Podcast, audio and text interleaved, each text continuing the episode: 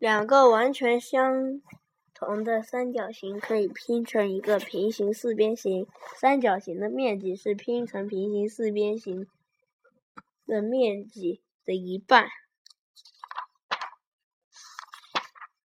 三角形的三条边确定了，它的形状、大小也就完全确定了。平行线之间的距离是相等的。长方形的两组对边分别平行。长方形是特殊的平行四边形，正方形是长和宽相等的特殊的长方形，也是特殊的平行四边形和菱形。两组对边分别平行的四边形叫做平行四边形。